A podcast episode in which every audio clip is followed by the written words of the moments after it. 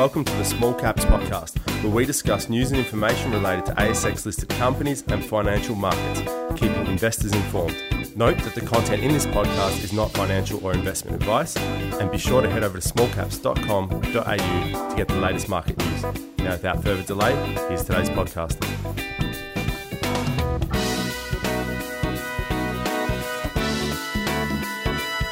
Hello, welcome to Small Caps. I'm Peter Kapsanis. Well, with the uranium price hitting a near 15 year high, coupled with a call for cleaner and greener energy, the prospect of uranium and nuclear energy is back on the table. Uranium producer Boss Energy, that's ASX code BOE, is amongst those in the mix for a bright 2024. To tell us more, I'm joined by CEO and Managing Director Duncan Craib. Duncan, we got there. Welcome to the show. Peter, thanks very much. Thanks for having me back on the show. Now, give us a quick recap of your main project, the Honeymoon Project in South Australia. It's been a long time coming. Uh, where are you right now? Oh, it's a terribly exciting time, Peter. We're right on the verge of starting our first production. So, the Honeymoon mine, located in South Australia, will be that state's third operating uranium mine, similar to Olympic Dam and uh, BHP's Olympic Dam and Four Mile. So we'll be the first coming or the third coming into that state, but the first in Australia in the past decade to come online. So very exciting time for uranium mining within the whole of Australia. Yeah, it is very exciting indeed, as you say. Run us through the numbers uh, in terms of the life of mine, the planned annual production, because it's uh, it's pretty much all systems go now, isn't it? It really is. I mean, we've started pre-flushing the well fields, and that's what was announced uh, just recently because it shows that we're already getting the right tenor of uranium being leached from the well field, which is what we need in order to start commercial production. So we'll be ready to produce our first drum of uranium by the end of February 2024, which is in line with our schedule. So we're on track, we're on budget, we're on time to meet our production forecast. It's a two-year ramp up. Um, so the first year we'll produce, or 12 months, we'll produce between 850,000 pounds to 1 million pounds per annum. The second year up to 1.6 million pounds, and the third year up to 2.45 million pounds per annum. So, and then that's your nameplate capacity for a sort of 10, 11-year mine life. But what's important to note is that's only based on half our JORC resource, which is what the current mine license sits on. Outside of that JORC resource of 36 million pounds sits another 36 million pounds on two satellite deposits. So it really is, there's a huge um, sort of uh, sort of opportunity here to extend the life of mine or increase the annual production throughput. And I say increase annual production throughput because we've also got an export permit, uh, which is federal government endorsed for up to 3.3 million pounds per annum. So nameplate production, 2.45 million pounds, an export license for up to 3.3. So we can actually increase our annual production and export capability. So yeah, it's just an exciting time. And as you mentioned, the uranium price hitting 81 US a pound, 15-year high, you couldn't time it better to bring a new operation into production. You'd be fair to say all your Christmases are coming at once, Duncan.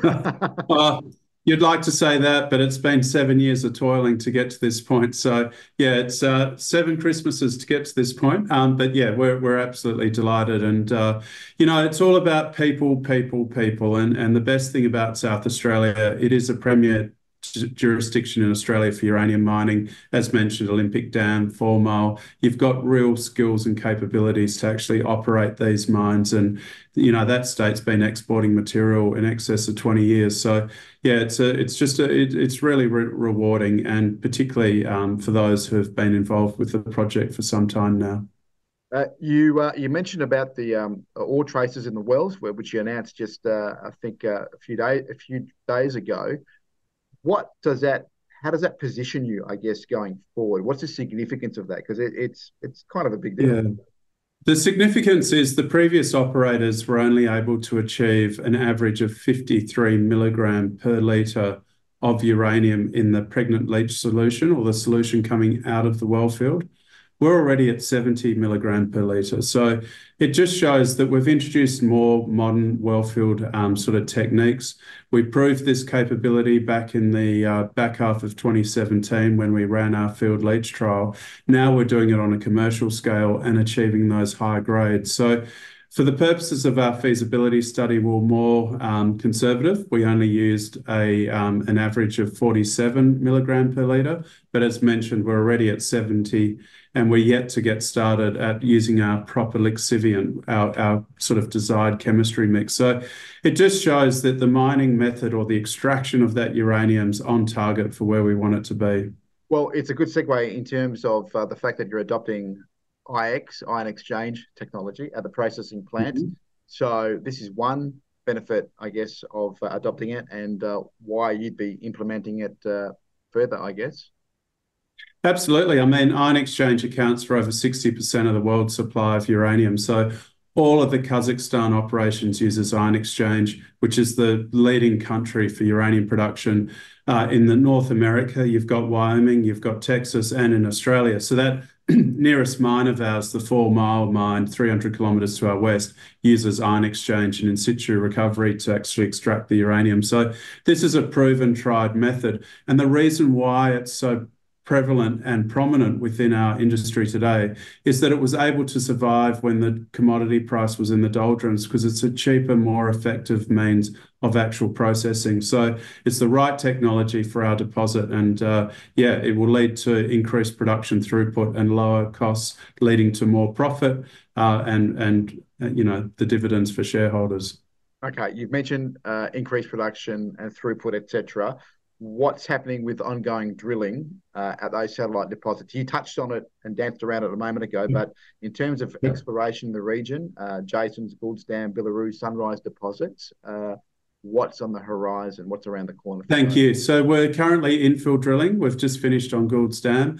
And the actual uh, resource definition and work is going on now between our geology team and competent person. Um, so really just to prove up the resource there. But what's happened out at Goulds Dam's really surpassed our expectations. I mean, the grade's a lot higher. The deposits, um, the widths are fantastic for wellfields. And then, as you mentioned kindly, um, yeah, another two uh, deposits were identified, being Sunrise and Billeroo. So that region's opening up. What we now need to do is then apply a mining license over that property. And then we'll look to basically trunk or pipe that product back to the Honeymoon Mine. In the absence of that, we would truck the resin beads back to the mine for further processing. So yeah, I mean, what that will do is just um, really lead to more utilization of the plant, whether we increase that life of mine or grow the production rates. But very, very exciting. The rigs are currently working now on the Jason's deposit, some 15 km to our north. And it's another satellite deposit that we can look to um, be processed through Honeymoon. To the south of our project, we're also awarded some, uh, we call it the Kinloch properties. South Australian Government awarded us four tenements there. It's a land package of about 3,500 uh, square kilometers. It's got old traces of uranium. But that in itself is also uh you know a very exciting sort of greenfield type project. So our focus now, we've been really concentrated, get Honeymoon into production. Now we're really going to focus on the exploration and really adding more pounds to the actual plant to increase our throughput. So yeah, exciting period. Uh, exciting all around, uh, coupled with that 15-year high price what we mentioned before. What's um, what do you make of the recent run? Uh, What's driving? What's under, I guess, in the underlying? I think it's a combination of a few things, but largely the mobile inventory. So that surplus inventory that can sort of be moved around and traded has been soaked up. I mean, whether it be financial players like the Sprott Commodity Trust or really the drawdown by fuel buyers. But it's simply a tightening of the market. The demand's there, but there's a lack of new supply coming into the market. And I think that's where Honeymoon's really well positioned. We've got that first mover advantage now to seize upon these higher prices. And when I look around the landscape, I can't see another Australian mine uranium coming into production the next four or five years. So we really do have that significant advantage to capture market share. And that's the key. So what's been pleasing with the recent price rises, every time it ratchets up, it seems to be staying there and supported by fuel buyers. So it's no longer just financial players pushing and manipulating the price. Underlying support by fuel buyers is what's keeping it there. And that, to me, is incredibly reassuring. So for a commodity price of just over 18 months ago was hovering around the sort of you know high 20s or so um, to now be at $81 per pound, uh, it's just terrific. So um, I believe that, and what's talked about in the industry is that $80-$85 per pound is an incentivized price to bring on new production. But as we know, are you in the right jurisdiction? Do you have the right people? Have you got your mining licenses? Have you organized your financing to build these mines? They're all the determinants now that those developing companies are going to have to focus on. And fortunately for Honeymoon, we're nearly there. I mean, our wellfields are now producing. We're just making the final touches to the processing plant. And by the end of February next year, we'll be producing uh, uranium ready for the export market. So yeah, it's about timing this game. I mean, you really want to position the mine. And um, as mentioned, after seven years, we've had time to strategize and try and get it right. So fingers crossed we've we've done it properly. Last one from me. The I guess the appetite and the conversation and the acceptance, I guess, uh uh you know around uranium and nuclear, it's becoming more common, if you will. Yeah, I mean, the drive for nuclear power, absolutely. Worldwide, I mean, it's part of the energy mix. So to decarbonize the world and, and really pursue green carbon-free baseload power, nuclear is gaining great prominence. So Um, hopefully in Australia, we can look towards introducing that as a power source. But really, I mean, for our purposes, and that would be what I would like for my children and nieces and nephews um, to have that as part of our energy mix together with renewable power. Um, but having said that, there is an export market, and that's growing. If you look around the world, I mean, we're getting huge inbound interest from, call it North America, Europe, um, South Korea, Japan, etc. There's a growing demand for nuclear energy. And when you look around the landscape, you know, Australia's got a third of the world's, uh, the third largest sort of resource um, within as a country. So there's enormous potential here as a country to sort of extract that material and sell. Um, maybe one day Uh, we will go nuclear in Australia, but if not, the demand's there internationally. And that's where we'll be selling. So you know, our target markets to start with would be North America and Europe. Um, we've deliberately held back from entering into contracts because we could see the price rising. And thank goodness we have, because you're now entering a market where you can use what we call market-related contracts with a floor and a ceiling, um, the floor to protect the producer, the ceiling to protect the buyer, so to speak. And those have been ratcheting up with the uh, increase in the spot price. So yeah, we've been very fortuitous to have timed it this way and uh, really look forward to success going forward and for all our stakeholders to benefit from that. Duncan, thanks for your time. We appreciate the insight. Uh, it seems, uh, as you said, a very positive uh, and, I guess, productive 2024 for you. So all I can say is keep bossing it next year and beyond. Thank you very much. Thanks for the opportunity. Thank you.